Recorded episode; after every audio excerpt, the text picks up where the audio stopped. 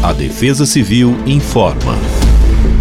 Nesta terça-feira, 30 de janeiro, o dia deve amanhecer marcado pela presença de nebulosidade variável em todo o estado de São Paulo.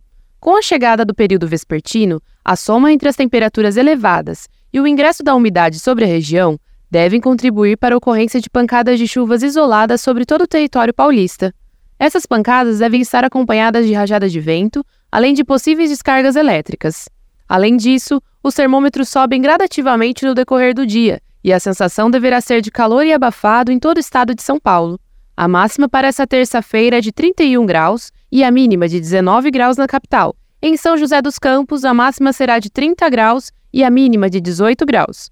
Em Sorocaba, máxima de 31 graus e mínima de 19 graus.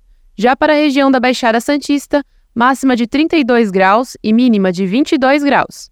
Em dias de chuva, Programe seu itinerário e jamais tente atravessar áreas alagadas. As enchentes escondem riscos como correntezas, buracos, animais venenosos e doenças como leptospirose, cólera, hepatite A e febre tifoide.